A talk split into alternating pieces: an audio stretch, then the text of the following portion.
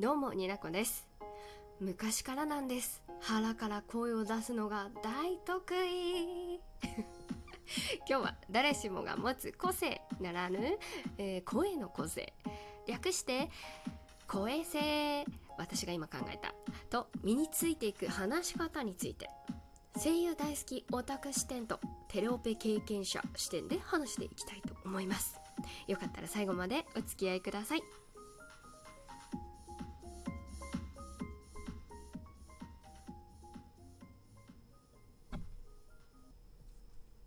前回のラジオ不況に成功する条件って何だと思う？にマシュマロが届きました。ありがとうございます。読みます。りなこさんはじめまして。つい最近ラジオトークににゃにゃにゃラジオトークのアプリを始めたばかりなのですがりなこさんの話し方がとても聞きやすくていつも聞いております。にっこり。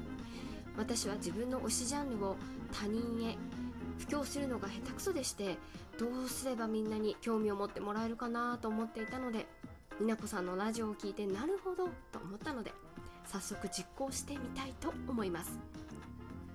力拳マーク。ん？合ってるか？数少ない。布教成功の記憶をたどってみると無料で見れるコンテンツが相手が暇な時に見せるという手法を無意識ですが用いていた時は秒速で布教が成功していました。笑いすごい。これからもラジオ配信楽しみにしています。というわけでマシュマロありがとうございました。めっちゃ嬉しい。のオタク仲間の皆さんはあるあるじゃないでしょうか。不況成功体験失敗体験。前回5つのポイントね私が考える私なりの5つのポイントを話してみたんですけれどもマシュマロありがとうございました。実践していただけるっていうことだったのでありがたやでございます。でそして嬉しい報告がその後聞けたらいいななんて思っております。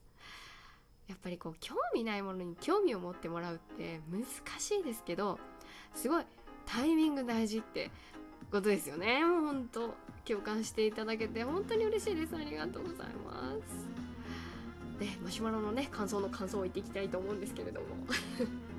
あの冒頭冒頭の方ですね。話し方聞きやすくてっていうところで褒めてもらってありがとうございます。まあ最初の方でも話したんですが私はもともとね小さい時からやかましいやつなんですよ。大声も小声もすごい通る。すごい遠くにいてももう先生に呼ばれたら「はーい」っていうすごい「はーい」って返事して。まこれは声質もあるんですけど多分ね腹から声を出すのがねもう得意なんだろうね。これはもうそういうもんだと思ってる、まあ、そこそこねそういう逆に言うとこうこそこそ話とかが苦手なんですけど 盛り上がっちゃうとねクソデカボイスになるから。まあ二次元好きな私はもちろん声優さんも好きなんですけれども今このラジオを聴いてくださってるあなたも声優さんお好きじゃないです？うん好きよね。うん信じてる。声が通る声が大きいっていうところでレジェントレイトレイレジェンド級の方で思い出したのがお二人いるんですけどはいみんな誰浮かべますか？そうです野沢雅子さんです。正解。勝手に言っていくけど。あれですねエピソード。あのエピソードは有名じゃないですか？あのドラゴンボールのあのアフレコ中に大声で叫び続けてマイクをぶち壊すっていうね。すごいよね。マイクに触ってないのに声でマイク壊してんの。でなんかさ歌も笑い声も全部でかい。もうでかいっていうところで言うと田中真由美さんが浮かぶんです。もうルフィですねワンピースの。もうキャラクタールフィとしてのキャラクターもぴったりですよね。もう声質声質と声量とかもそういうのもあるんでしょうけどこう何ていうのかな声が通る範囲射程範囲が広いみたいな。私の中ではそのレジェンド級のお二人がパッと浮かびました。まあ聞き取りやすいっていうところで言うと声の高さってすごい大事かなと思っていてあまり高すぎても低すぎてもダメでこ人がね人の耳声をん？人が人の耳で声を拾いやすい音域ってどうやらあるみたいでこれはその人の年齢とかにももちろんよるんですけどある程度あるらしいんですよ。なんかで見た。声が高すぎても低すぎても良くないって中で私は割と高くて高い声出すんですけどめっちゃくちゃ聞き取りやすいなって思うのは沢城みゆきさんですね。あのルパンのあの藤子ちゃんの声です。峰藤子ちゃんの声。すっごい高い声を出してねでも低い声も同じキャラクターの中でも音域が広く出せるっていうのももちろんあるんでしょうけど緩急で。すごい高いところも聞き取りやすいんですよね。甘える時高い声だったと思う。もう声って面白いですよねなんか。声優さんはね特に個性が出やすいかなと思ってこう今回のトークですごい例えばで出して分かりやすいかなと思うんですけれども声の個性。そう声性ですよ。これ私が考えた。これラジオトーク内でも聞き取りやすい方ってめちゃくちゃいると思うんです。あの聞き取りやすいし滑舌がいい方たち。あの私の滑舌は終わってるんです。もうここにたどり着くまでに何回か噛んでのお気づきだと思うんですけど。ね。でも声ってほ本当に好み出るしラジオトークの場合は声質話し方話す内容ってこの組み合わせ次第で本当なんか声は好きだけどこの人の話す内容はそこまでじゃないかなと思ったりとか逆に声はそうでもないかな好みじゃないかなと思ったけど話し方と話す内容がめちゃくちゃ好みですっごいファンになっちゃうとかなんかねあるんですよ。からねこのマシュマロくださった方あのお名前なかったんですけど最近ラジオトークのアプリを入れられたということだったのであの私のところから下の方を見たら関連の関連っていうのかな多分ジャンルだと思うんですけど関連のトークが出てくるんですよ。私以外の方も多分出てくると思うのでもういっぱい聞いてほしいすごい好みの方いらっしゃると思うのでいろいろ私も漁ってます。もうほんとね更新がね、まあ、たまたま途絶えてたりもするんですけどその時はもうほんと早くに気づきたかった。もう本当に早くリアクションとかお便りとか送ったのにって。本当やはりあらゆる推しは押せる時に押せっていうのを再確認しております。はい。ちょっとね話は戻るんですけれども。話し方。話し方ね。これも声性私のね私が言う声性というこの中に入ってる話し方だと思ってください。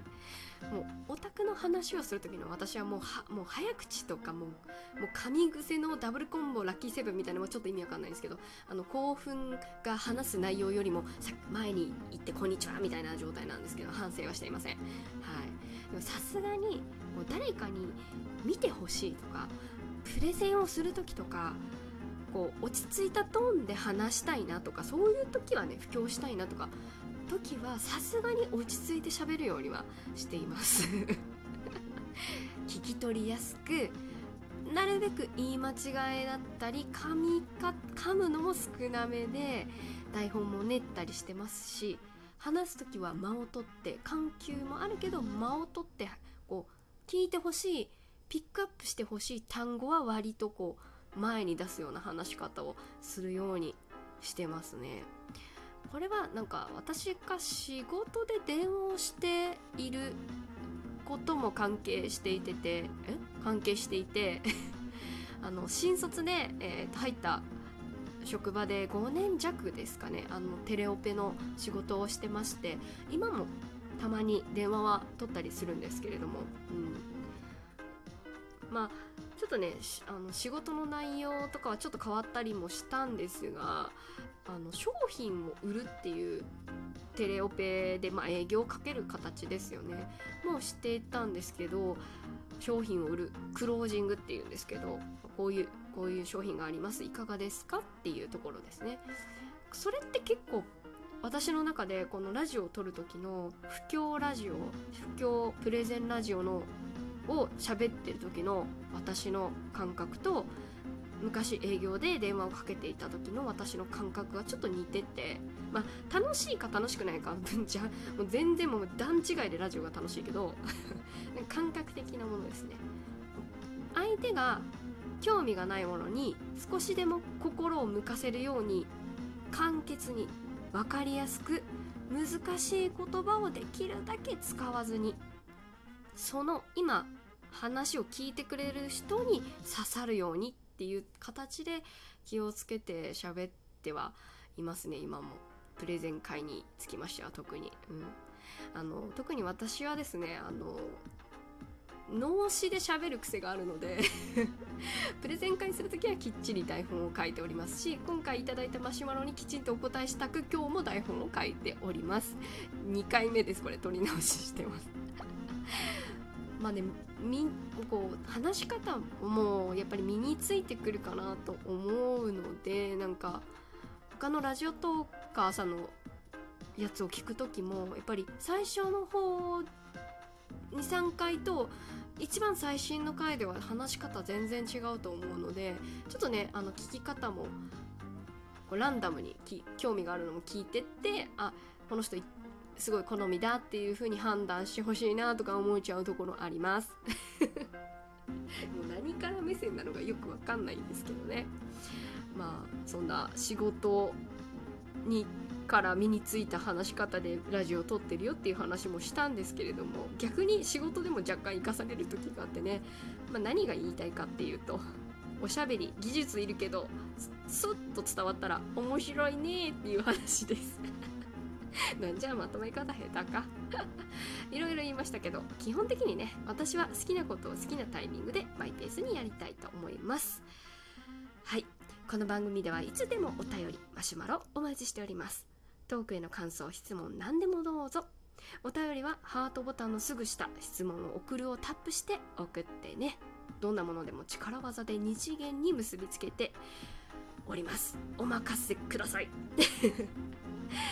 新しい機能のライブ配信もたまにやっていこうかな。それではまた次回お会いしましょう。バイバイ。